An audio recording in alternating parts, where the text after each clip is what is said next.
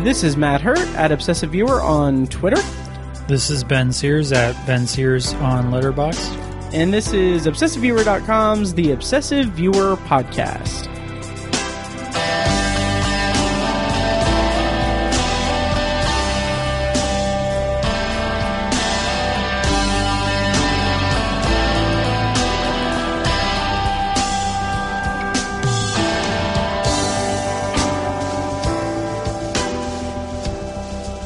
And welcome to The Obsessive Viewer. We're a movie and TV podcast that covers a specific topic, be it genre, trope, movie, or show, each episode. Uh, you can find more of our work at obsessiveviewer.com. You can also like us on Facebook and join the Facebook group at facebook.com slash the obsessive viewer. And also you can support us on Patreon at patreon.com slash obsessive viewer. At the minimum rate of $1 per month, you get access to exclusive, wow, audio recordings specifically for Patreon supporters. Uh, $5 gets you commentary tracks and $10 gets you early access to our reviews and, and episodes. So check that out at patreon.com slash obsessive viewer. I'm your aforementioned host, Matt Hurt, and with me today is recurring co-host and contributing reviewer for obsessiveviewer.com, Ben Sears. How's it going, Ben? Pretty good. How's it going?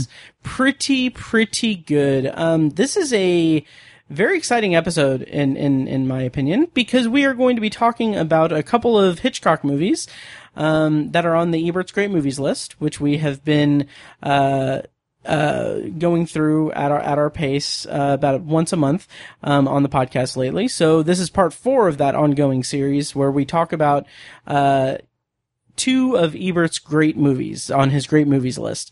Um, so we'll get to that in a moment. But the reason that we're doing this uh, special Hitchcock double feature is because we both attended Hitchcock Night on October 14th at, uh, well, it was at Tibbs Drive-In for Heartland Film Festival. And I kind of wanted to get us kicked off by talking a little bit about Heartland and, and like, uh, if there's anything you watched that you want to talk about, and then we can kind of go from there. Um, Sure. Yeah. okay.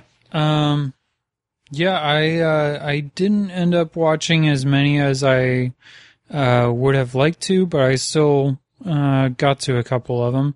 Nice. Um let's see. Uh a couple ones that you guys already or at least one that you guys already talked about, 76 days. Mhm. Um, yeah, I I love that one. I thought it was one of the better uh, films at the whole um, festival, Mhm. um, and I'm glad I was able to see it. Oh yeah. Um, uh, one called uh, Freeland, um, which the synopsis uh, it says uh, forced to go legal and outlaw pot farmer fights to preserve her way of life, um, and I I really enjoyed that one.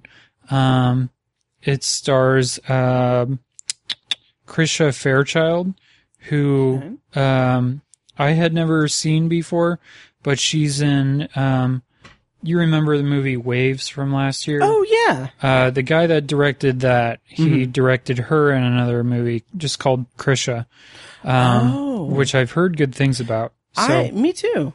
so yeah, um, she's she's fantastic in it. Um, so let's see. I wrote a review, review of the Outside Story. That one was fine. It's got uh, Brian Tyree Henry from Atlanta, uh, from Widows, all kinds of stuff. He was great. Um, the movie was just okay. Uh, you saw this one as well. Picture character. Yeah. Oh yeah. Uh, it's it's about uh, emojis and just kind of uh, an oral history of them, and just uh, I, what I thought was really interesting. It goes into a couple different stories, like all around the world, of these people who are trying to get new emojis made, and just the process that goes into that, and. Uh, I I thought it was kind of fascinating. Um, you wouldn't think that like so much time and effort goes into getting some of these emojis made, but the the cases that they these people make for why they should exist was was Yeah. pretty interesting. Oh, totally. Yeah. Like that was a that that was a kind of a on the surface a pretty fun, lighthearted documentary. Yeah. But the kind of the journey of these people that are that are pushing to get certain emojis um like accepted and everything uh had a lot of heart to it. It was really it was really pretty uh pretty good and uplifting. Yeah. Plus, uh, just a lot of neat information about, uh, like the history of emojis and, Yeah. uh, they, they kind of tried to make the argument of how emojis may or may not replace written language. Right. Uh, you know, That was that was right. So so that was a part of the documentary that I was like, eh, I don't I don't know because like there were it's it's kind of funny because they had basically um kind of title card things where they would break into and show like just emojis and they would be like a sentence in emoji form. And the whole time in the documentary they're saying like, well, you know, emoji could turn out to like change the way we communicate and everything and that maybe maybe it'll become its own language or something like that or uh, and they made the case that like you, you know you can tell complete stories and you can tell complete thoughts in emojis and like every time that that came up that it showed just emojis i like i like i, I kind of had to work through it a little bit Yeah. like wait Yeah. okay this means that that uh, and like it was lost on me a few times yeah, I think that probably just means that we're old. That that's true. Yeah, Yeah. we are not lit AF, um, and we're not uh, tick talking. Um, Nope. nope. so yeah, but it was it was a good documentary nonetheless, though. Yeah. Yeah. Um, any others? Um. Yeah. Uh, one called uh, Sophie Jones. Mm-hmm. um, directed by Jessie Barr. Uh, it says after her mother's death, 16 year old Sophie Jones is trying everything she can to feel something again and make it through high school, inspired by true experience of gr- of grief, girlhood, and growing up. Um, and I thought this one was pretty interesting. Um, it had uh, the the lead actress that plays Sophie Jones. Her name's uh, Jessica Barr, I guess. Uh, so I I still don't know for sure, but I believe that's the same person that directed it, Huh. which is insane because she's playing a high schooler. Oh, wow. Um, yeah. So I I try I think I tried looking up when uh, after I watched it to see if I could get some kind of bio information, but I don't Mhm. think I could find it. Um, but she's great. Um, the story is uh interesting. I there's a, there were a couple moments where it felt kind of uh, like it was like playing it safe almost. Mhm. Um, it was also just kind of, I don't know, maybe this is just me as a middle aged man, right. just kind of icky because it kind of like one of the ways that she goes through this grieving process is to like try and have sex as much as possible. oh, okay. And she's a high schooler. So, uh, that was kind of weird. Um, just as a old man watching. Um, but, um, yeah, uh, the, the direction was really, uh, I, I really enjoyed that. The cinematography was really good. And like I said, the performance, uh, was pretty great as well. Nice. Okay. It's what's it called again? Sophie Jones. Sophie Jones. Okay, cool.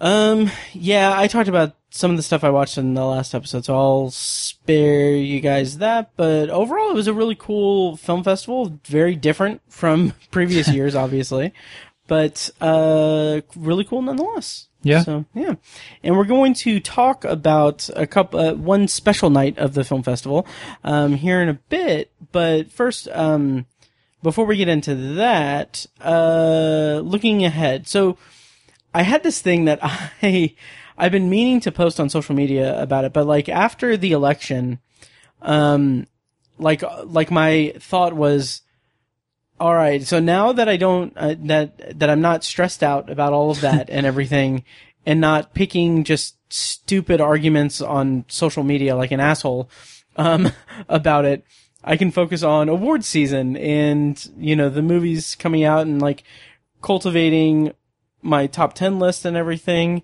So I'm excited about that. And, uh, yeah, so in that regard, uh, Ben, what are some movies that you haven't caught this year that's on your radar and movies that are coming out that you're looking forward to? And, uh, what's, what's your current front runner for your top movie of the year?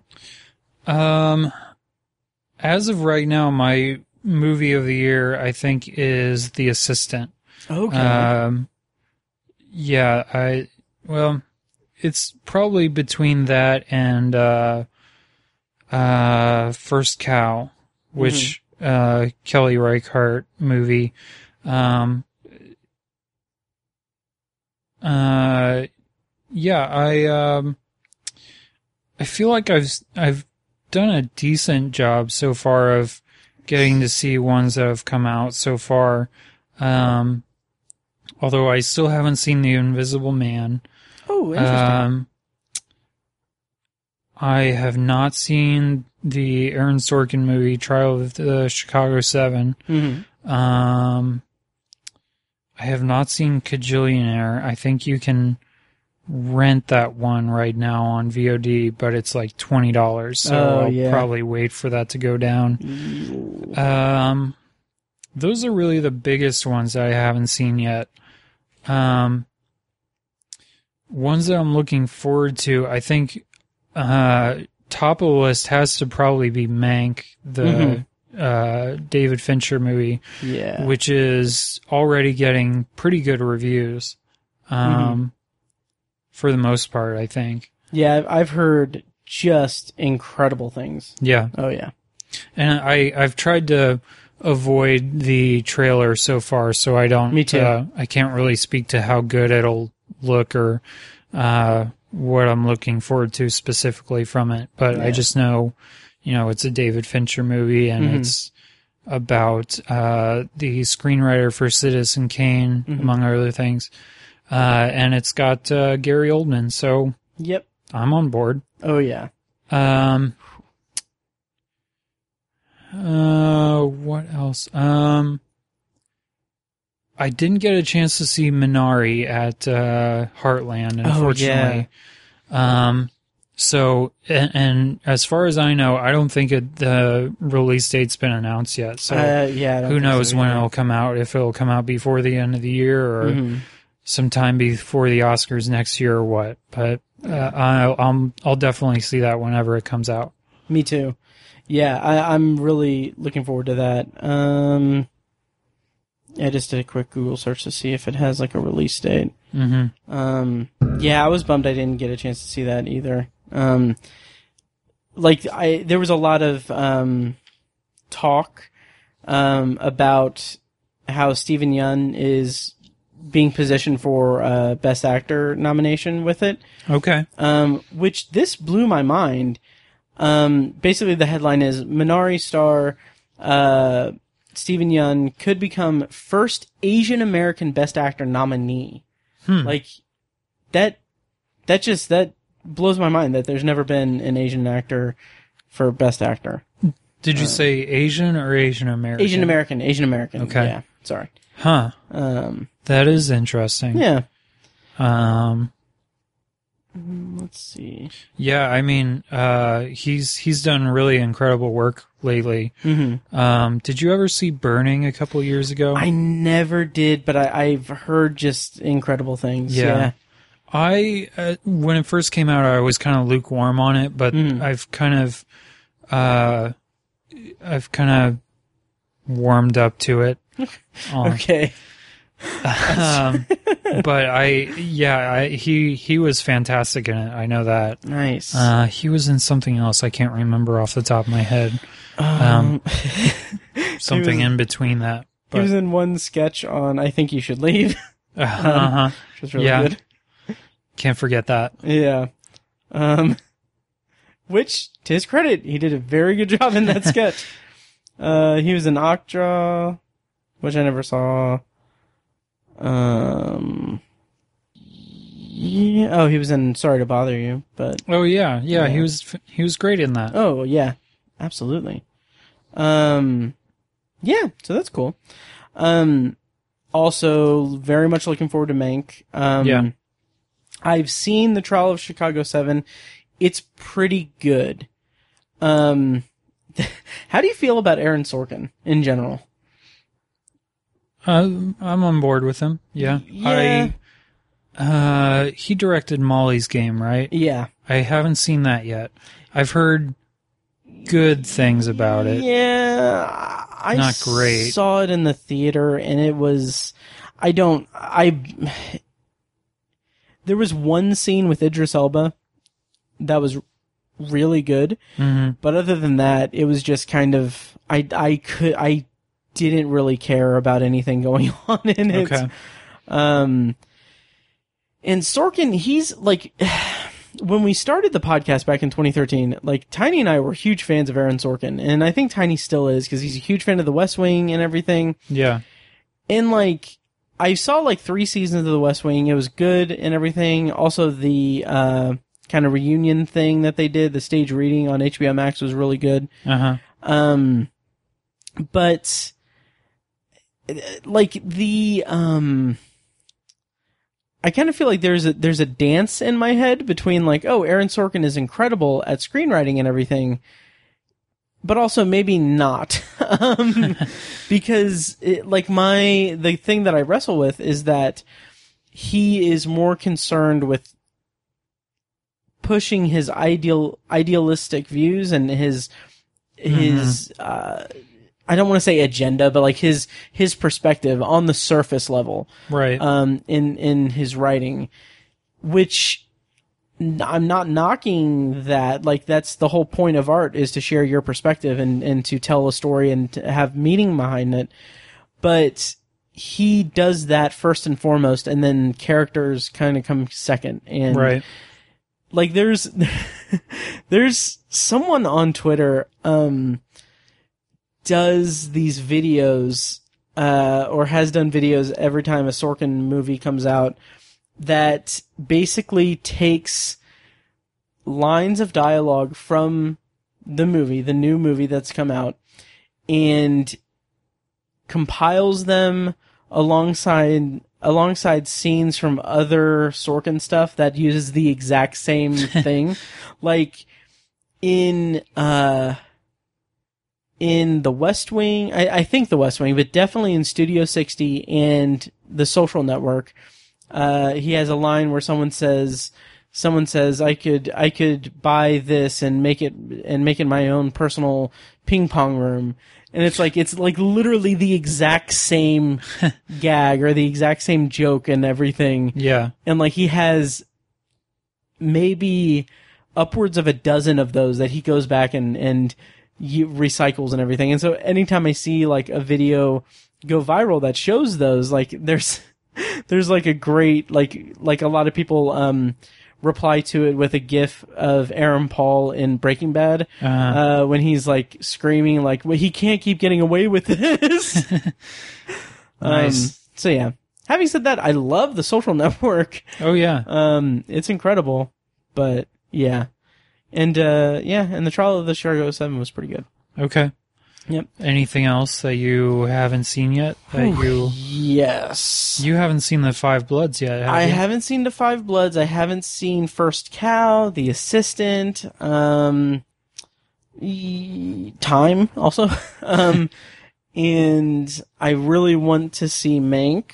And it's funny, we're recording this the day that the embargo for Hillbilly Elegy was was like lifted, Uh-huh. and I didn't know anything about it per se, except that it's Ron Howard directing a movie Right. and that, and that it's based on a book. And uh, apparently, the reviews that came out today because the rebar- the embargo was lifted are just destroying destroying it. Yeah. Um, Uh, I've they've almost all been bad. I think. yeah. Um, so I'm curious about that one.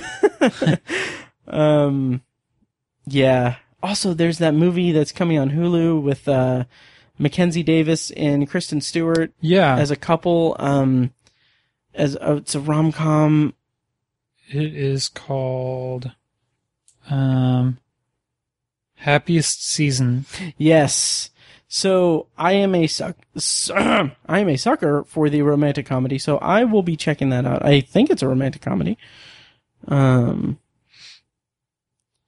yeah. Oh, also, um, another Netflix movie uh, called Ma Rainey's Black Bottom, Oh yeah. which is, I believe, Chadwick Boseman's last uh, last movie role. That's right. So, um, I think it's, I think uh, Viola Davis is in that one as well, and I think it's about jazz or music around that era. Um, and uh, yeah, I'll I'll definitely check it out just because of him. Oh, absolutely. And I think it's another August Wilson adaptation. So that sounds right. I never saw it. Was uh Fences Mhm. another one? I never saw that. me Yeah. neither. Okay. Um, I was going to, but then I kind of had to decide whether or not. So I was just kind of had to kind of sit on the fences. Yeah, Of, of it. yeah. Um, but interesting thing about uh, Happy Happiest season, yes, uh, directed and co-written by Clea Duvall, Okay. um, who was in The Faculty and uh, a bunch of stuff in the '90s. Um, interesting, and also co-written by Mary Holland, who Oh, um, is a noted guest on Comedy Bang Bang regularly. Yeah, not so much lately. yeah. I guess so we know why. Yeah. uh, yeah. So anyway, um, that's kind of a, a breakdown of some of the stuff that I'm looking forward to and that we're looking forward to. So, yeah. For sure. Yep. Um, so shall we go into our Ebert's Great Movies list, part four, uh, Rear Window and Vertigo, Hitchcock Night at Heartland Film Festival, Let's do it. 2020. Drive in, I don't know. okay. So, uh, yeah, so this is part four of our ongoing series exploring the movies of Ebert's Great Movies list. Um, so I am going to go ahead and bring us into the opening stinger thing that we do. Um, so here is our intro to Ebert's Great Movies list. No name is more synonymous with film criticism than Roger Ebert's. Even now, my voice is reaching millions throughout the world. Millions of despairing men, women, and children. People say, do film critics have too much power? To those who can hear me, I say, do not despair. We can help a movie. We can help a movie by sharing our enthusiasm. We can't necessarily hurt a movie that is destined to be a big hit anyway. You, the people, have the power to make this life free and beautiful, to make this life a wonderful adventure. And then Roger Ebert gets What up. I uh, find very offensive and condescending about your statement is nobody would say to a bunch of white filmmakers, how could you do this to your people? In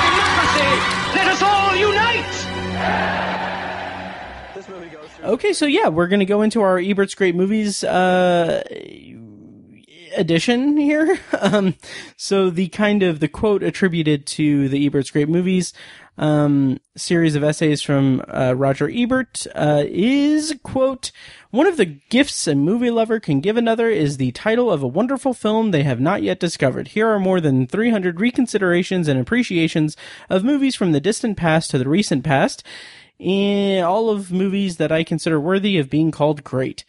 So each edition of this uh, series of episodes on the podcast, we do two movies from Ebert's Great Movies list, and this is a special episode because we were able to watch two of them at the Heartland Film Festival. Um, they had Hitchcock Night, and so before we get into like talking about Rear Window and Vertigo, Ben, how did you feel about the experience of Hitchcock Night and watching these movies at the drive-in at uh, Heartland Film Festival? I had a lot of fun. Um, I think I said on the last episode uh, that for whatever reason I couldn't really put my finger on it, but I felt like these two movies were uh, were ones that would work really well in a drive-in setting, and I think Yeah. that that proved to be pretty true. Mm-hmm. Um, the both of these we'll we'll get into, but both of these the cinematography is just so Yeah. great, and it's just it, it helps to see it on as big of a screen as possible. Mm-hmm. Um, uh, so we, uh, I almost forgot about this until now, but the original night was supposed to be at, uh, Conner Prairie. yeah. And they ended up rescheduling it because of, uh, high winds and they, they just couldn't do it at, uh, Right. Conner Prairie, which was unfortunate Mm-hmm. because it would have been a cool venue. But Tibbs was a, a nice experience too. Yeah. we got to huddle around the trunk of my car and yeah. uh, And then jump your car. yep, uh yeah it was it was really it was really cool um so it's worth noting tibbs drive-in is uh, a drive-in theater here in indianapolis on the west side um they are closed during their season they're closed on tuesdays and wednesdays i believe and uh when Heartland had to cancel Conner Prairie because of the wind. Basically, the reason why was because they had like an actual like screen that they were propping up to to screen. yeah. It So- was just an inflatable thing Yeah. on a screen. yeah. So they erred on the side of caution. But Tibbs was gracious enough to allow them to like they had like a special event, like a private event kind of thing. So they opened Tibbs on the nights where Tibbs is usually closed, so Heartland could you know do the uh do the Hitchcock night and and the other uh, Conner Prairie nights there. So that was really nice of Tibbs, and I it, I think it went off incredibly well.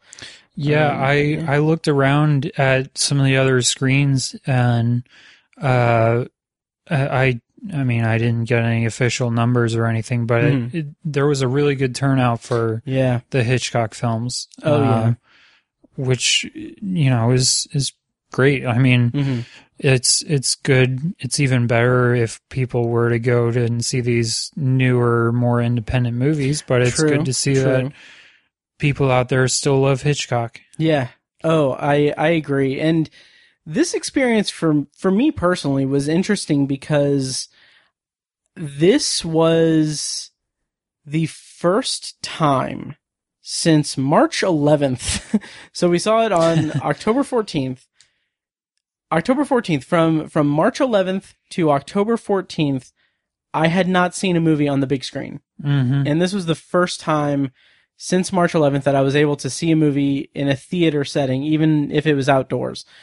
And like, when Rear Window started, I had this just almost overwhelming sense of just, um, I don't know how to describe it. It just felt not relief, but it was like, like it was, I, just an overwhelming sense of warmth Yeah. um, cause it's just like I'm getting to do the thing that I love to do.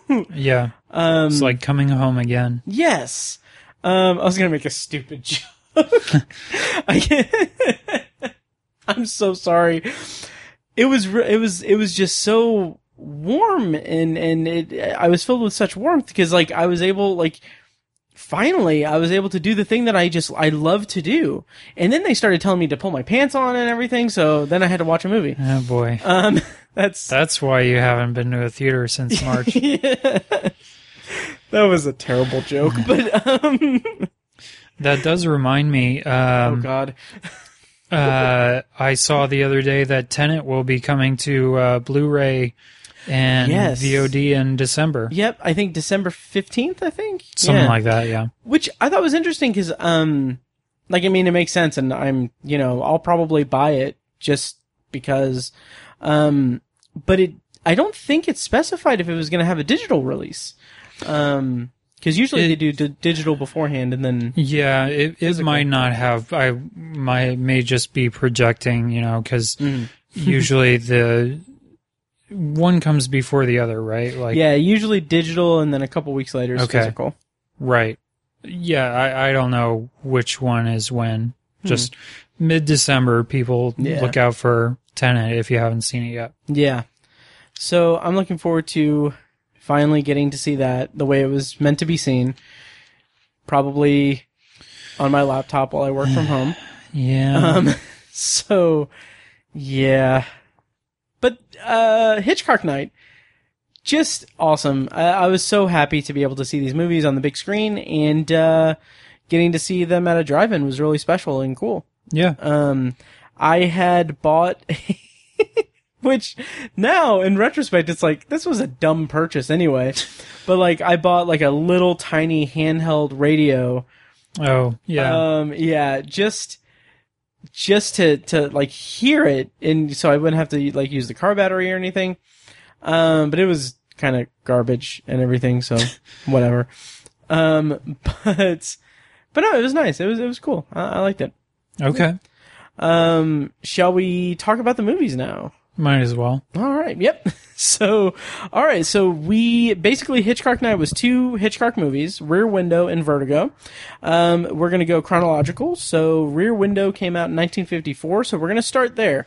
Um, I'll give a quick rundown. Uh, Rear Window, directed by Alfred Hitchcock, of course, uh, was released in 1954, and the plot summary, courtesy of Letterboxd, is professional photographer L.B. Jeff Jeffries breaks his leg while getting an action shot at an auto race. Confined to his New York apartment, he spends his time looking out of the rear window, observing the neighbors. When he begins to suspect that a man across the courtyard may have murdered his wife, Jeff enlists the help of his high society fashion consultant girlfriend and his visiting nurse to investigate. So Ben, what is your history with with uh, Rear Window? And what's the likelihood that I'm going to be able to say the title of the movie without like very like aggressively trying not to uh, mess up the uh, rear sound? okay. Um, you know, I did not see Rear Window until recently, maybe in the last year or so. Um, but I, I mean, Rear Window is such a ubiquitous movie that I had essentially seen it before actually having seen it, if that makes Yeah. sense, you know? There's been so many parodies and references to it and all that. Like I've I've probably seen the Simpsons episode yes. a hundred times, so which is almost spot on. Um, Perfect. uh, that yeah, I once I finally did watch it, I I uh, loved it. Mhm. Um, um, Rear Window is one of I I don't have a, an ongoing list of this, but I think if I were to make a list, I think Rear Window would be at or near the top of movies that I wish I could go back in time and see in theaters Yeah. when it was first released. You know, because just because like the ending is just so surprising, I guess, and it, you don't want to just ha- having that uh, seeing that fresh and not being spoiled would be extra special. Yeah, the use of tension and the way that that reaches that crescendo at the end is just like it's an overused phrase, but like it's it's the palpable tension. It's just so so good, and it it builds so well throughout it. And what always strikes me about this movie is because I watched it. Um, I've watched it before. I've seen it before, and I had watched it again within the last like year or two and i was like this movie's incredible um and the thing that always stands out to me is that it's just stunning like visually stunning. That that whole set the way that the story is told through through uh jimmy stewart's camera lens as he's seeing his neighbors and everything. And just like the stories that are told throughout the throughout that is just incredible. And just seeing the the way that the story kind of weaves itself in and out through uh, this just kind of bizarre visual technique of being able to see the like see into the windows and the homes of people across the across like I guess I don't not an alley like a courtyard, yeah. Um, uh, there was a great, it's just really quick. Um, like, uh, someone, because of the, the Four Seasons total landscaping Uh-huh. debacle, someone said, someone, there was a, um, like a meme or whatever of Rudy Giuliani that, or a tweet that said some, something like, um, laugh all you want, but, um, it said something like, laugh all you want, but Rudy Giuliani is going to take this all the way to the, uh, to the Sup- to the Supreme Court yard Marriott. so Uh, that honestly wouldn't surprise me. nope. And then there was also a really great uh, meme that showed Ru- uh, Rudy Giuliani in a uh, like they photoshopped in uh, behind him a bunch of Ritz crackers and said, "This is Rudy Giuliani at a press conference at the Ritz." um, good stuff. so, oh, that's Rear. Window. Yeah. Yes, Rear Window. Um, I was just gonna say, uh, real quick, um, news just broke. It's not really huge Oh. news, but uh, Johnny Depp obviously exited the Fantastic Beasts sequel, um, and it says Mads Mikkelsen is in early talks to replace him. Hmm. So that's interesting. I might actually watch that now. Yeah. So Probably not. Yeah, yeah.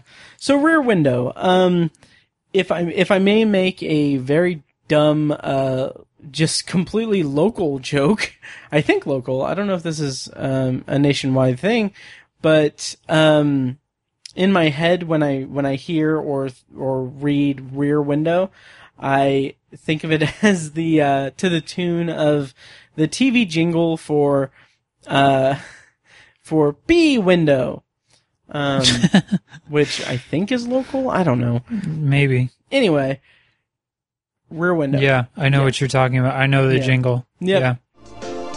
Let's famous B window. B window. B Window. Anyway, uh, yeah. So we should see if they'll sponsor this Oh, episode. we should. yeah.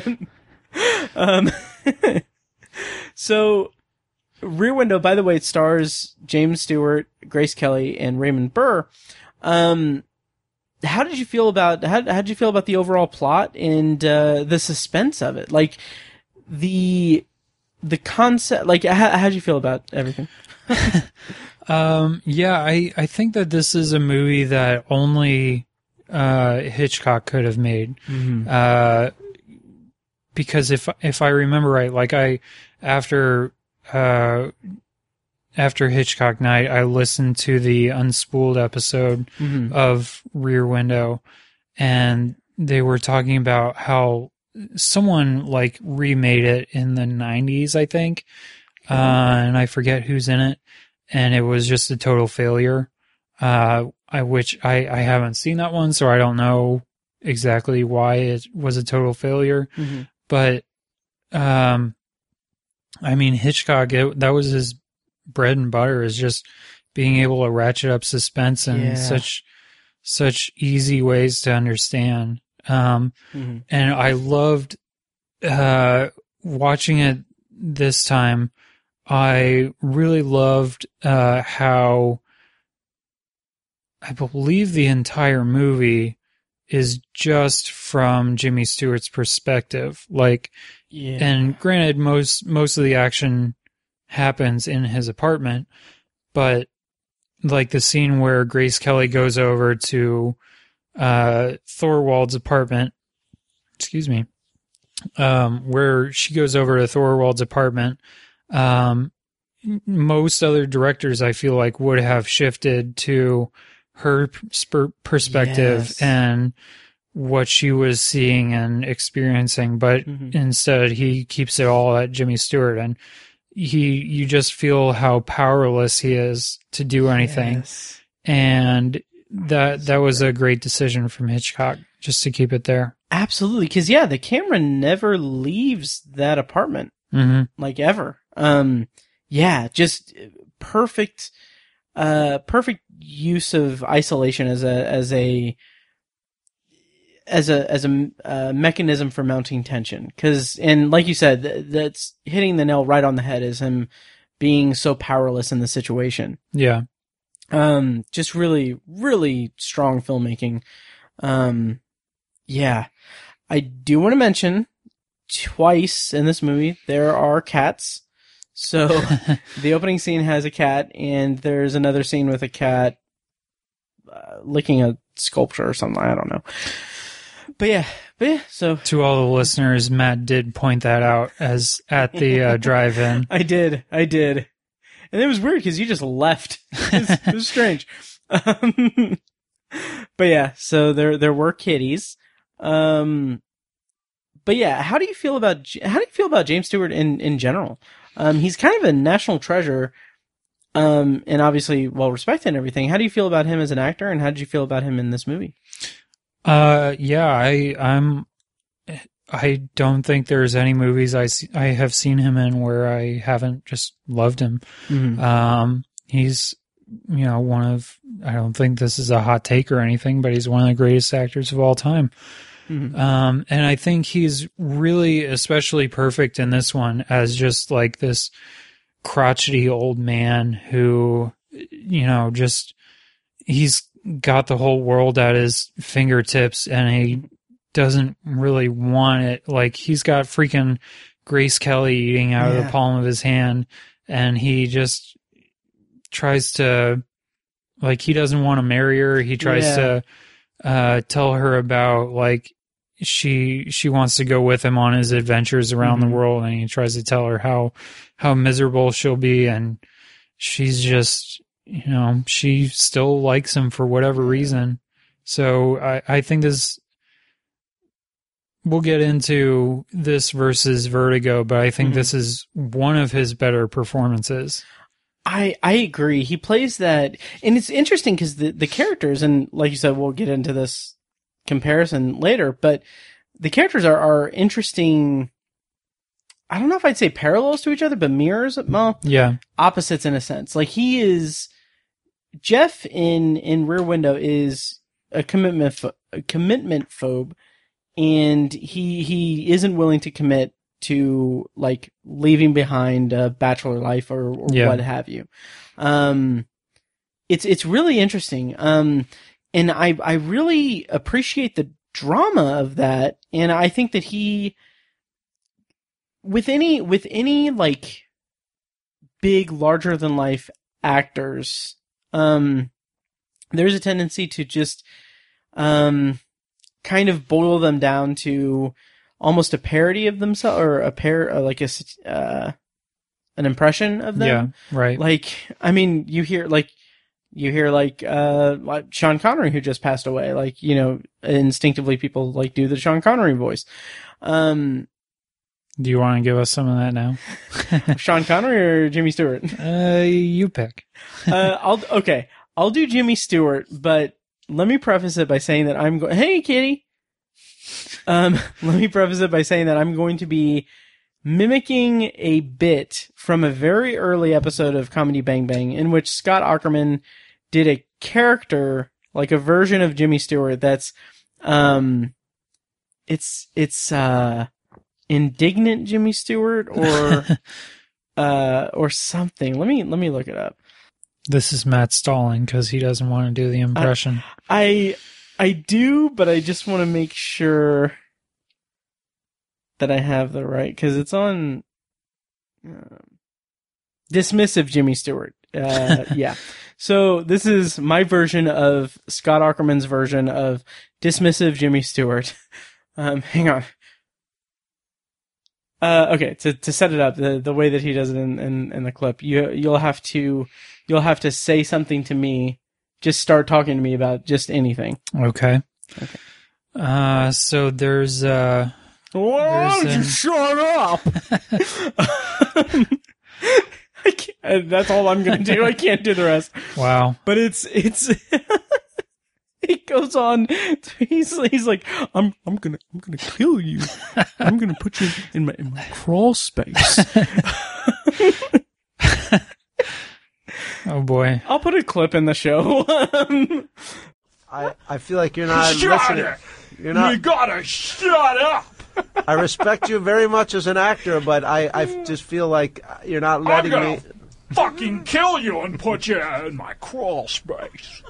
You have a crawl Wow. space? I have a crawl space in my in my basement that I, that I need people to, to dig for me, and then I put people into it.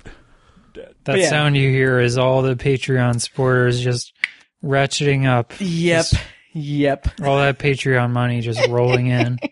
Rolling in or flying out as quickly as possible. I am confiscating your phone, by the way, so that you can't um, take uh take your donation away. Um, so yeah, but anyway, so my whole point was that Jimmy Stewart is a, is a is an icon who I feel like can be boiled down to just like Jimmy Stewart isms, like like like Right. um, it's a Wonderful Life, like oh thanks Emporium or oh, Right. Emporium, like it. I don't know. It kind of becomes the uh, his persona that he's known for kind of overshadows people's remembrances of his character and everything. And I think that he does a really good job of differentiating the Jimmy Stewart brand, if you will, hmm with the Jeff Jeffries character.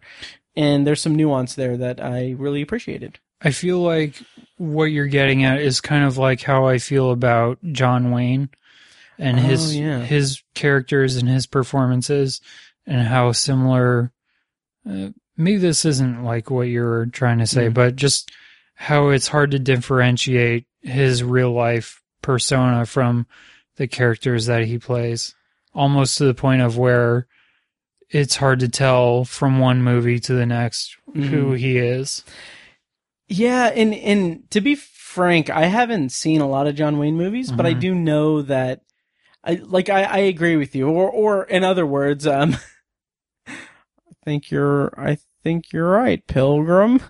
um that was terrible. Um but yeah, so uh yeah, uh yeah, I agree. okay Um, so anyway, I think he did a great job and the suspense cuz so much of the suspense is kind of on his shoulders cuz like we said it's all from the perspective of his of his room and his um his view of from the rear window. Yeah. And it's like he has to sell that danger. He has to sell that um anxiety and fear and he does that incredibly well. Like that's why you have Jimmy Stewart playing the role yeah. because he's he's fantastic at that. It's kind of weird how, and I guess I, it's been a little while since I've seen these, mm-hmm. but I was kind of struck when I was watching this how much older he looks in this compared to Vertigo, which is even weirder because this one came out first, right you know? yeah that's a good point huh and maybe some of that was makeup. I I don't know, Mhm. but he just feels like he's just so much older in this. yeah he really So- does And maybe part of that is because of the age difference between him and Grace Kelly. Uh, yeah That that kind of goes untouched on. Mhm. Uh, obviously, it was a different time, but yeah um, he was. Let's see. Grace Kelly was born in 1929. okay Jimmy Stewart was born in uh, undetermined. It's not. Oh. It doesn't say on uh, really Letterboxd. oh huh He was eternal. We'll Yes. just say that he was always here, and he always will be here. Yes. Some say he's still looking out that rear window. um, That rear window in the sky. yep. Uh, he was born in 1908, so he was 21 Okay. years older. Yeah. Yeah. Um, I kind of wonder if some of that is also um, kind of due to uh, to your point, like maybe there's some some makeup that's done to convey not necessarily that he's that he's older or younger or anything like that, but more to convey um and this is pure conjecture on my part, convey the lifestyle that he has because he is an action photographer. Right. Um, so maybe there's an element to the makeup effects to convey that he's, you know, uh, been in some trying conflicts. Yeah. So yeah, um, Raymond Burr, sir. Um, uh, you saw. I assume you haven't still haven't seen Hamilton because Disney and Nope. everything. Okay. Um, yeah, that was a reference to Hamilton. I will be getting. Uh, regrettably, I'll have to get Disney Plus though because Soul comes out uh, oh yeah, early December, I think. yeah, huh? Yeah, going Wow. straight there. So Yeah. I'll know what you're talking about soon enough. Mm-hmm. Uh, well, yeah. Well, I hope that you enjoy it when you're in the room where it happens. Um, I know that reference. yeah.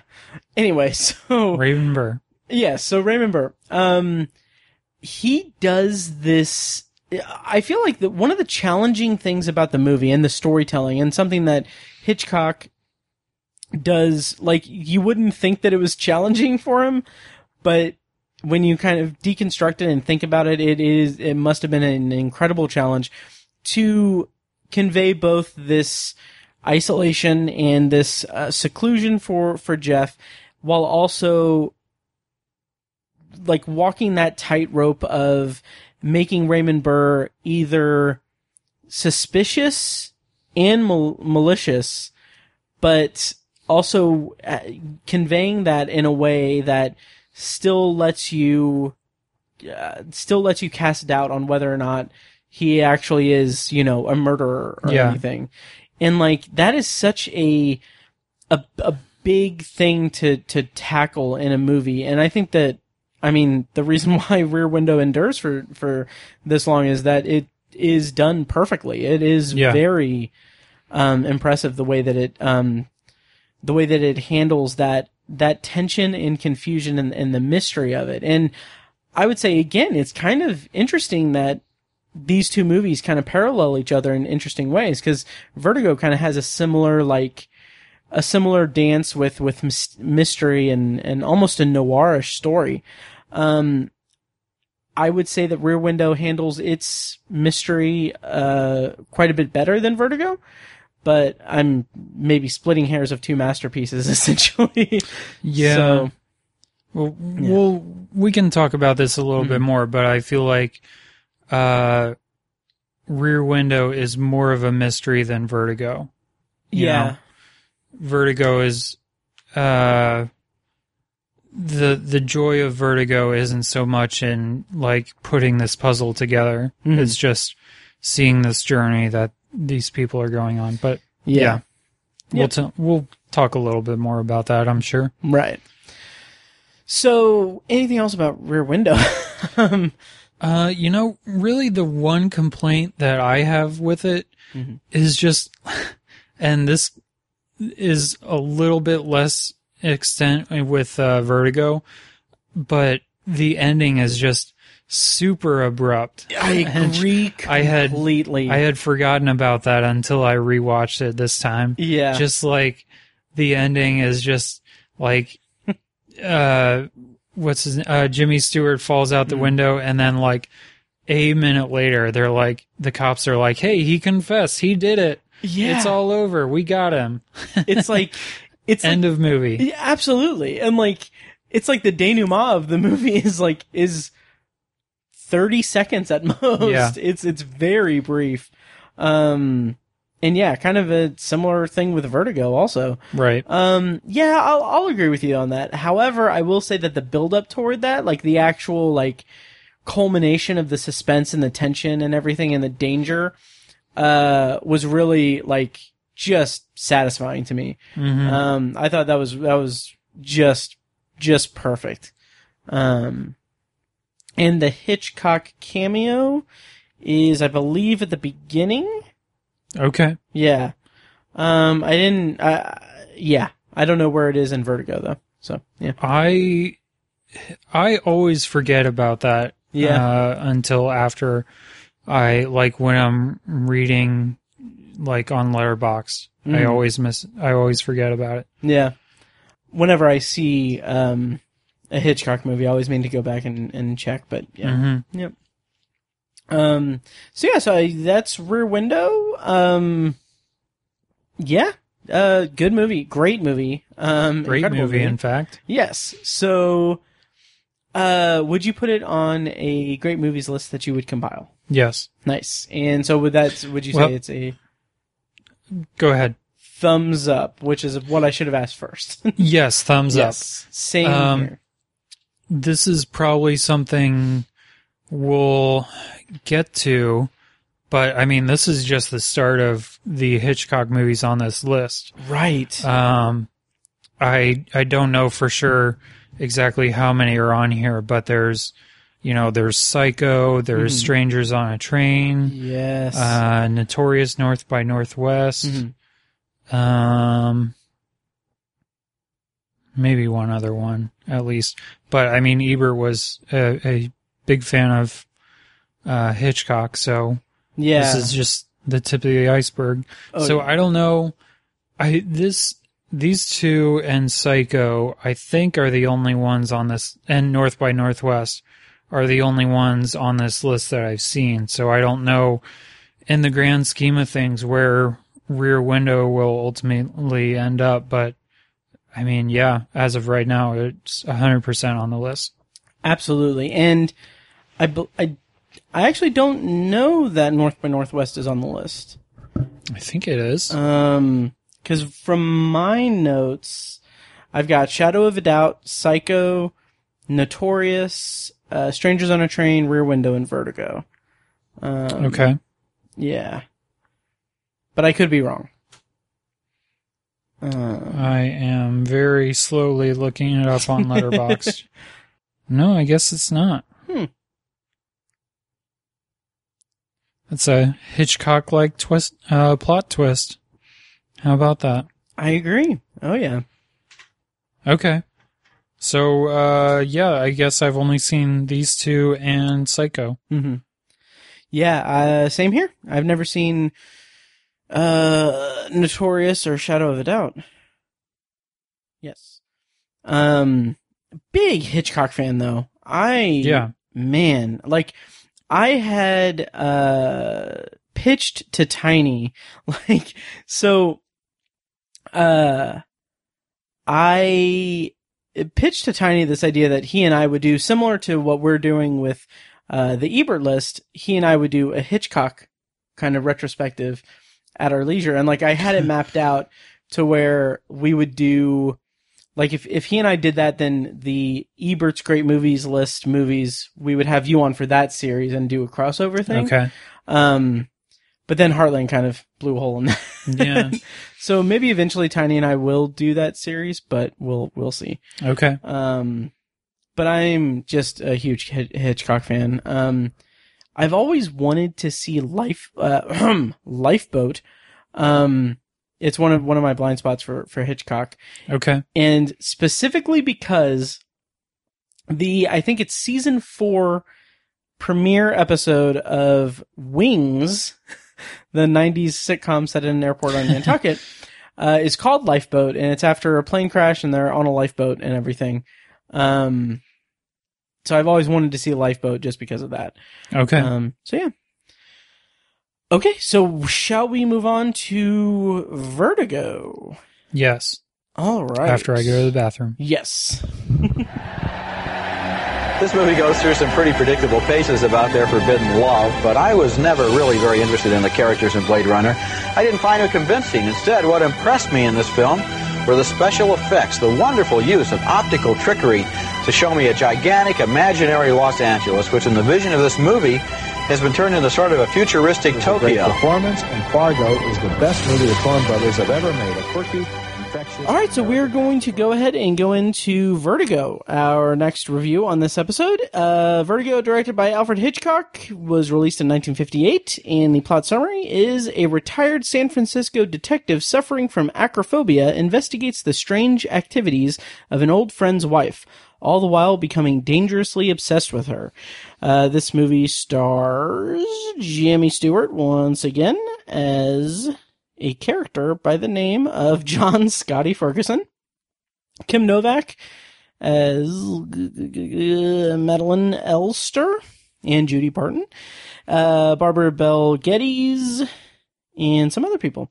So, Uh, yeah. So, so Ben, uh, what's your history with Vertigo? I, I don't have much history with this movie except that back in like 20 or 2006, it was like the only like suspense or borderline like the the only suspenseful movie I had in my collection when I was at USI, Mhm. um, and it was Halloween weekend, and I decided to watch it um because I hadn't I I think I had blind bought it in a box set, and uh.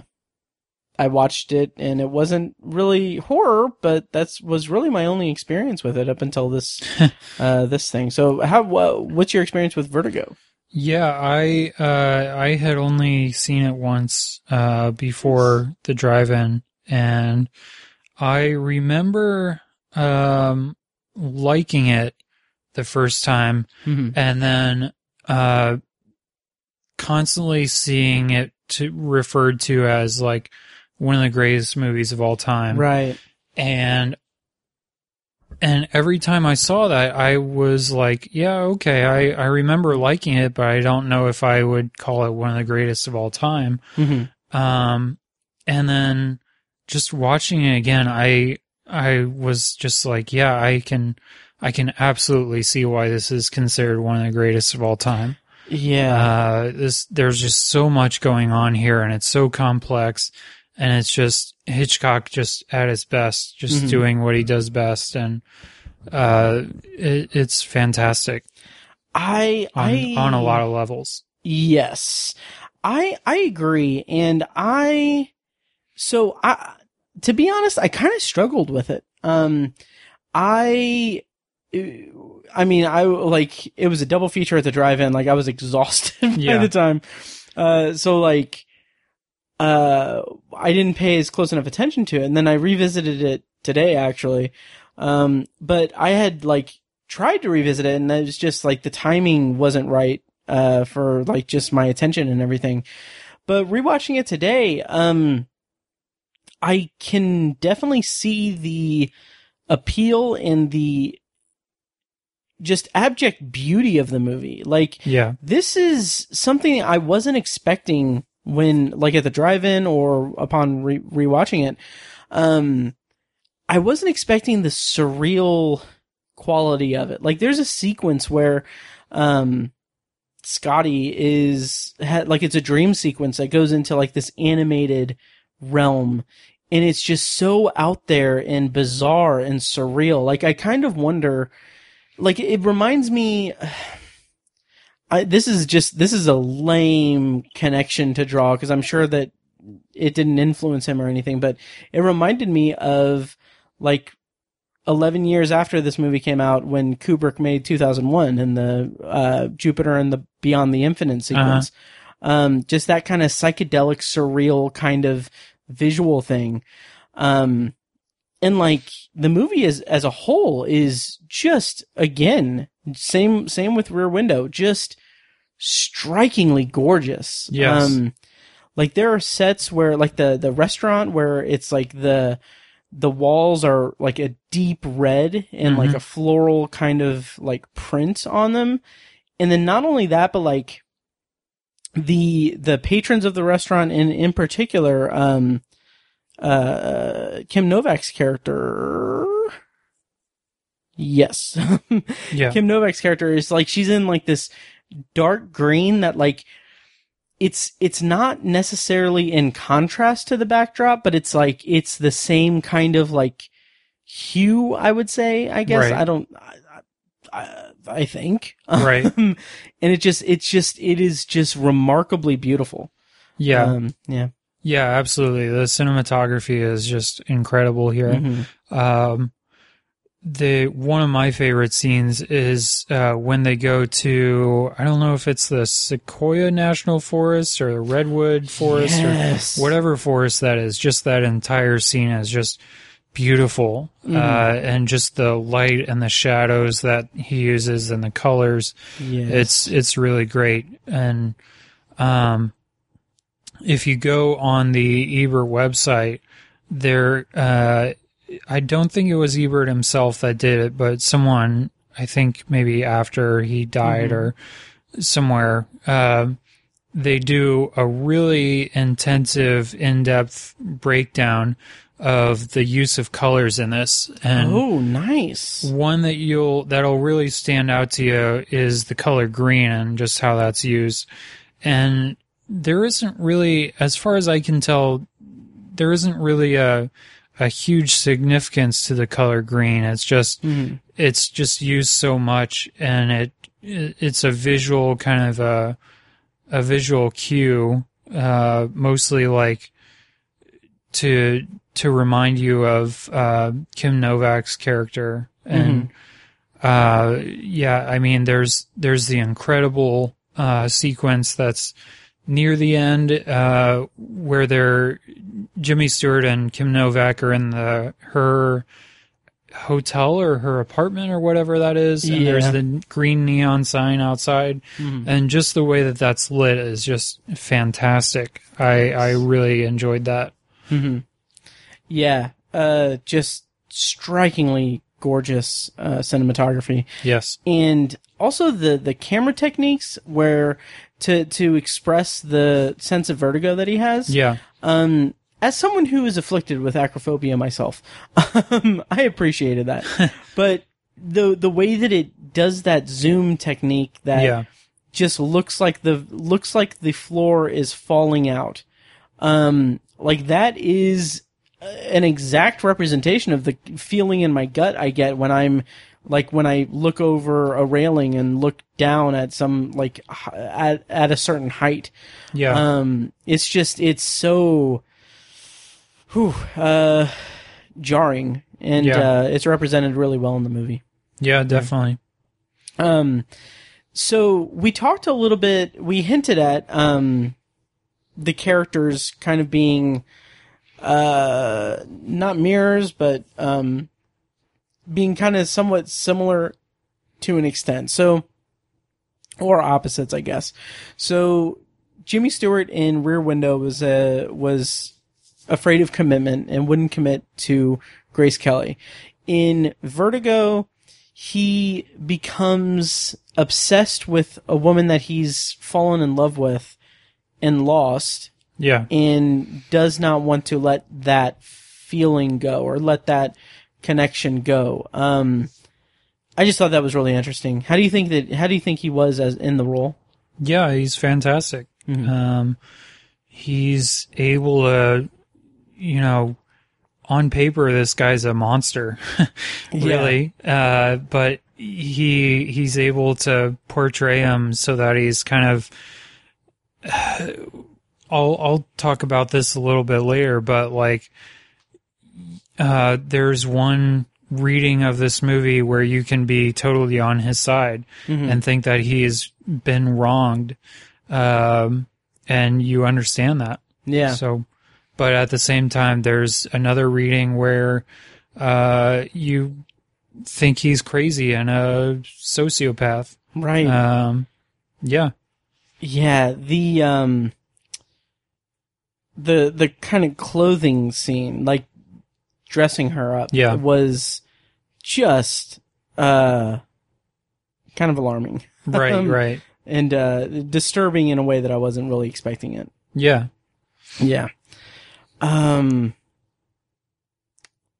And I think part of the reason why this movie is so well regarded and Mhm. why I really enjoyed it this time, um, I think there are there's just so many different ways that you can see this movie, Mhm. you know, and each time I feel like you can see it from a new perspective. Like you can see it the first time from Jimmy Stewart's perspective, and we talked about that, Mhm. or you can see it from Kim Novak's perspective and how she's this woman who uh, was just trying to do something for this married guy who she was having an affair with, Mhm. who eventually just kind of tossed her to the curb, and then she tried to find love with someone else, and then ultimately, you know, we know what happened. Right. Um, and then I hadn't really thought about this until after I watched it and I read one of Ebert's reviews, Mhm. and he talked about how um, Jimmy Stewart's character is kind of the Hitchcock in real life stand-in. Oh, and yeah. how how Hitchcock was kind of famous for like his Having vertigo. His yeah, and his uh his fear of heights and Yeah. yeah, um, loving San Francisco and being Right. a man about town and all that. Yeah. um, no, his his kind of controlling nature around his actresses and how. Uh, so Jimmy Stewart was just kind of like a stand-in for that, Mhm. and just reading that and seeing it from that perspective just added a whole new, whole new depth for me. Mhm. Um, and yeah, it's it's all it's all just about how this guy just wants this woman to be perfect, but he can't do it, Yeah. and he, she's just just just out of reach for him, Mhm. and yeah, Yeah, that's wow. That's that's an interesting connection to draw with with Hitchcock and Jimmy Stewart. Um, Mhm. Yeah, yeah.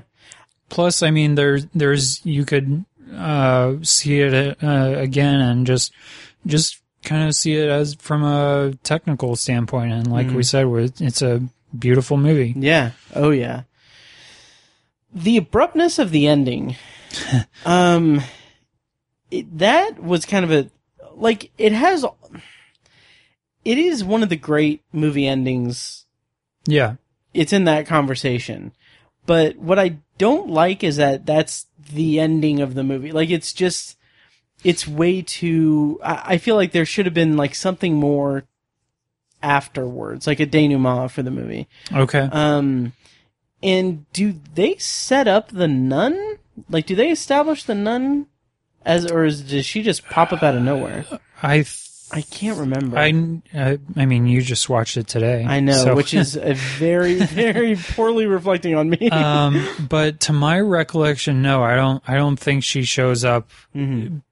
Before the, you know, before Kim Novak sees her, and yeah, Yeah. I don't. I don't think you see her before that. Yeah. No.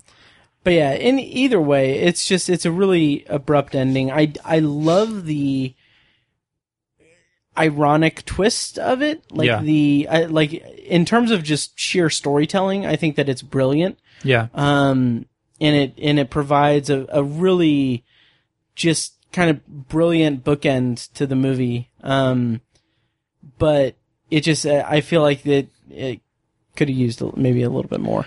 You know, I I don't know because yes, I I do agree it is very abrupt, Mhm. and uh, watching it at uh, Tibbs, I was kind of struck by like, oh, it's over now. Yeah. um, but I I don't know like what more I would need. Like, do I need to see uh, Jimmy Stewart's character like the aftermath of that? I don't know. Yeah. Um, because he's. I mean, it would be different, but he's kind of experienced almost that exact same thing Mhm. already in the first half of the movie. Right. You know? Yeah, that's true. And I think it's been a while since I listened to it, but uh, I went back and I listened to the unspooled episode for Mhm. this one as well.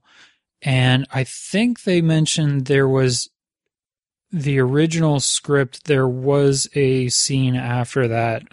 Okay. Um, but I think Hitchcock kind of cut it out because uh, it it didn't need it. I don't Sure. know. Hmm. Yeah. It's interesting. This movie was a critical and commercial failure Yeah. in 1958. Yeah, that's another thing they talked about. Yeah. Yeah. And I don't think, if I remember right, I don't think Hitchcock really liked this one himself. Oh yeah. Hmm. Yeah, that's that's uh that's a bummer because I feel like it's well, I don't know if I'd necessarily say it's a bummer because I mean I feel like this movie gets the respect that it deserves and it Yeah. earned. Um, but it's interesting. Mm-hmm.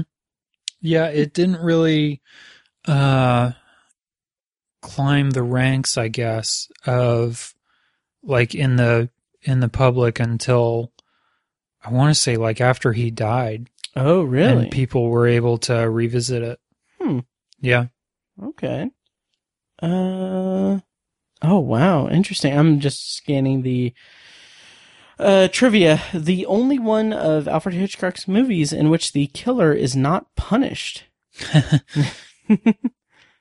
Hmm. Uh, yeah. I mean, to some extent, you could say that about Rear Window too. Right. Yeah. Yeah. um. Uh, an ending in which Scotty and Midge hear news over the radio of Gavin Elster being caught, sought by the police was filmed at the demands of the American Production Code Admin- Administration, but ended up not being used. That's Yep. interesting. Okay. Yep.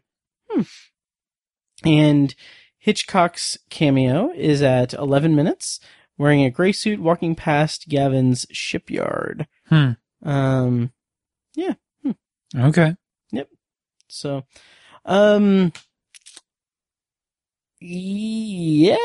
I mean, it's good. I I, I like Rear Window more. Okay. Um, I, I think I just I just I just honed more into that story and uh, the storytelling of it.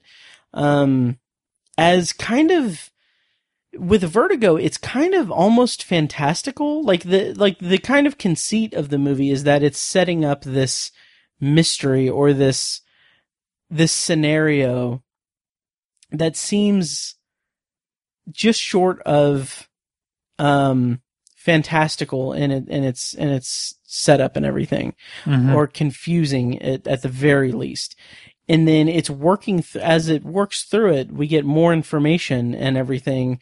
But that the kind of clarity of that that's cleared up pretty early in the grand scheme of things. And then the rest of the movie is him working like like working through his feelings and and working through his obsession with Kim Novak's character um and I think that that when when taken when taking that and putting it up against Rear Window which I feel is a very tightly plotted and brilliantly told story Mhm. I just I just really really appreciate uh Rear Window more. However, I do appreciate Vertigo for having that surreal kind of uh tone to it throughout it. So yeah. Okay. Yep. How do you think they compare? I think that I would say Vertigo. I like Vertigo better. Oh, nice. just because of, like I said, the the rewatchability of it, Mhm. and just you there. I, I I agree. There is definitely some surreal elements to it, um, and I don't think I don't think there's really any other Hitchcock movie that I can think of off the top of my head that uh that really do that or that could do that, you know. Yeah. Huh. It's it's all just so internal, really. Right. You know. Yeah, that's a good point. Hmm. Um, if there is a Hitchcock movie that that can do that, I I haven't come across it. Right. Um. So I'm taking it that that's a thumbs up for me. Yes. All right, thumbs up for me too. And would it make your great movies list? Yes. Okay. Um, is there in the entire filmography of Alfred Hitchcock um, that you've seen? Mhm. Is there a movie that you would put if you could only put one Hitchcock movie and on, on your great movies list, and you were like, uh, and they were like, oh, but it can't be Vertigo, or or what? Hmm. What would you what would you put on there? Um a movie that is not already on the list? Um, it can be, yeah. Okay. Um, you know, for the longest time, I would say that, and I might still say this, that Psycho is probably my favorite Hitchcock. Mhm. Um, although I, I don't know, there's just something about Vertigo that I love. Nice. Um, so probably Psycho. Yeah. How about you? Um, definitely Psycho. Mhm. Um, yeah, yeah, definitely Psycho. I went through a a stretch this year because of COVID and everything where I watched like I sp- like over the course of a week I watched maybe five Hitchcock movies. hmm Um, and yeah, Psycho is just. I mean, it's on my like not that they're not that it's not that it has any real bearing or anything, but it's like number something. Like it's it's pretty high up on my top twenty five favorite movies of all time list. Yeah. Um, so I yeah, I mean, without question, Psycho. Okay. Um, yeah. There's one. I don't know if you've seen this one, but the 39 Steps. I I haven't seen it, but I'm I'm uh, eager to. That one's very good. I don't know if it still is, but I know at one point it was on Amazon Prime. Yeah. So, uh, very good one. Uh, check that one out if you if people out there like it. Yeah. Um. And Psycho is number eight on my top twenty five. Okay. I'll allow it. Nice. Um, there are a bunch of uh, Hitchcock movies available on streaming. So, Yeah. uh, people out there, if you haven't heard of the guy, Right. you've uh, you've got plenty of ways to check him out. Yeah. And I, I noticed that Amazon Prime has a lot of like his old like British movies Yeah. too. Mhm. Um yeah, yeah. So I think they're mostly on Amazon Prime or HBO Max. So, yeah, yep. And Criterion Channel. right. Yeah. Um yeah, so to kind of kind of wind us down a little bit, uh, kind of on a related topic. Um have you seen Rebecca, the movie? Um either the original or the new one? No, I, uh, I tried to get a screener for it and never heard back from the Netflix people. Um, and after that, I have mostly seen negative reviews of the new ones and, uh, you know, never saw the, the original one. So, Mhm. but from what I've heard, neither one of them are as good as the book that it's based on. That's what I've heard too. Like even because um, I, I bought the Blu-ray, the Criterion Blu-ray at Barnes and or Barnes and Noble, Barnes and Noble, right? Yes, That's when the they had of the the sale. bookstore. Yeah, um, when they had the sale, um, I, I bought it, and like the guy that rang me up was like, "Oh yeah, have you seen have you seen this yet?" And I was like, "Nope, uh, I'm just kind of going through a, a Hitchcock kick." Um, and he's like, "Oh, it's really great," but I like my wife is a huge fan of the book though, and it's apparently really good. Mhm. So shout out to the guy that worked at Barnes and Noble.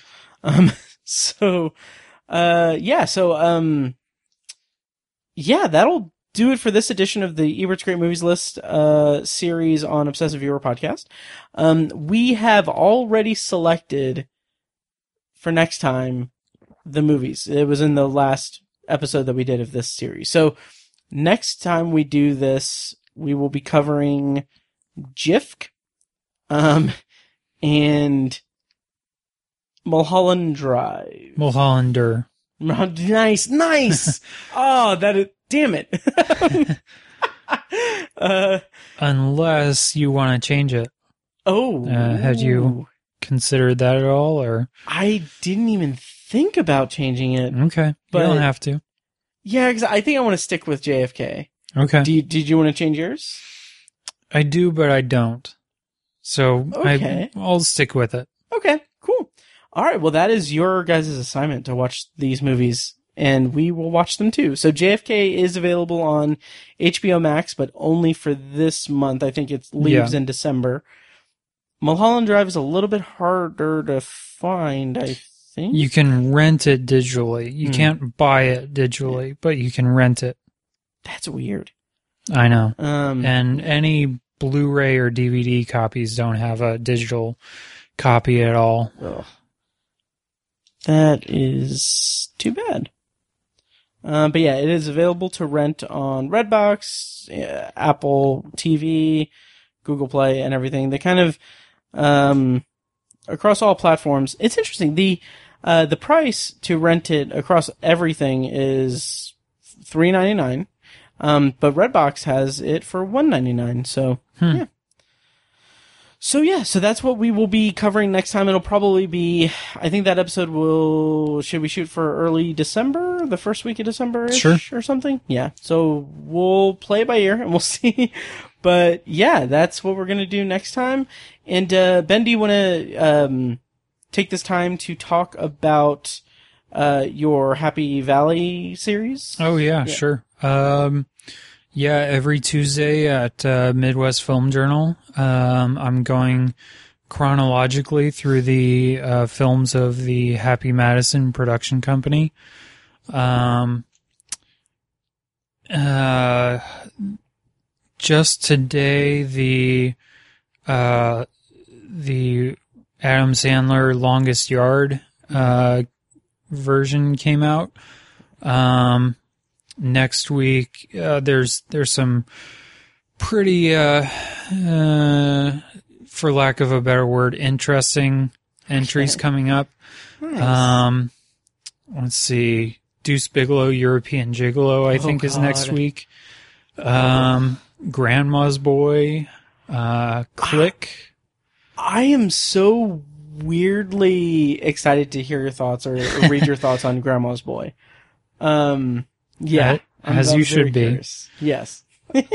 Um, yeah, and uh, let's see. Uh, so Grandma's Boy, Click, uh, the 9/11 movie, Reign Over Me. Oh yeah. Um, yeah, just some uh, fascinating movies to talk about coming up, Nice. Well, I'm looking forward. and it only gets better from there. Whew. Well, best of luck to you on that, and it's uh, great stuff. So yeah, check that out over at MidwestFilmJournal.com. Uh, dot com. I'll put links in the show notes and everything. And uh, I think that'll about do it. Yes. So that'll do it for this episode of The Obsessive Viewer. Um, thank you guys so much for listening. Once again, you can become patrons at patreon.com slash obsessive viewer, where you can pledge $1 one dollar, two dollar, five dollar, or ten dollars uh, per month. Uh, one and two dollars gets you access to a uh, RSS feed recorded specifically for Patreon supporters. Five dollars gets you access to commentary tracks. I'm going to be trying to get pumped out at least once a month, hopefully. Um, and then ten dollars gets you access to early access of full episodes and everything. Um, basically, as I finish editing them, I'll throw them on the Patreon feed and then schedule them for the main feed. So, um, yeah, check that out, patreon.com slash obsessive viewer. And, uh, yeah, and also look out for a bonus episode that's going to be dropping in a couple of days here, a special, uh, a special episode on Friday, which happens to be November 13th, which happens to also be Mike White's birthday. So, um, those are the clues that I'm going to give you for what the bonus episode entails. uh, so check that out uh, when it comes out. So, yeah, having said all that, uh, thank you guys so much for listening. Ben, any last words for this episode? Thank you. Yes, thank you guys for listening, and we'll see you next time.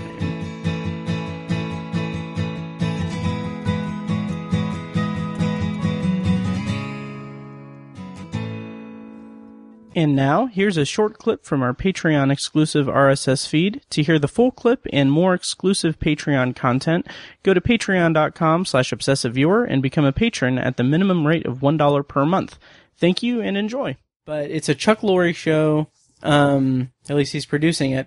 Uh, it's just a, you know, standard multicam sitcom. Mhm. Uh, it's got Thomas Middleditch. It's called B Positive. Yeah. uh-huh. Okay. Have you watched it? No, but Okay. I uh, he was on Comedy Bang Bang like Mm. a week or two ago and was talking about it, and I saw Nice. a commercial or two for it during the Colts game the other day. Okay. so Yeah. Um. So I watched the first episode. I didn't like it. It's pretty terrible, honestly. like, on one hand, it's I have a weird affinity for um like multicam sitcoms with laugh tracks like it kind of harkens back to like classic era sitcoms and everything like I, I I enjoy that. I enjoy that type of TV show, but when you have just the hackiest writing, Yeah. and the most just lifeless setup, Mhm. um, and chemistry, like I love Thomas Middleditch so much, oh yeah, but man, that is it. It's the first episode did nothing for me, and the thing that kind of it almost made me feel I don't know if I'd say uncomfortable, but it was like it it was weird because the the entire the premise is that this man finds out that he has kidney failure and he needs someone to uh, donate a kidney to him. And he bumps into it at a wedding. He he meets or reconnects with someone he knew in high school who she's like a complete train wreck like like uh, partier and everything and very free spirited and everything. So you have this again super hacky setup of like oh the kind of straight laced um serious guy paired up with the eccentric free spirit kind of ditzy but Yeah. cute and fun kind of uh character it's like i mean i'm like this is 2020 like this is stuff that was done to death at this point multiple decades ago Right. like it's it's just not it's boring and dumb The Obsessive Viewer podcast is edited and produced by Matt Hurt and presented by ObsessiveViewer.com. For a full archive of our episodes, go to ObsessiveViewer.com slash OV archive. You can also like our Facebook page and join the OV Facebook group at facebook.com slash the obsessive viewer. And follow us on Twitter at obsessive viewer and at obsessive tiny.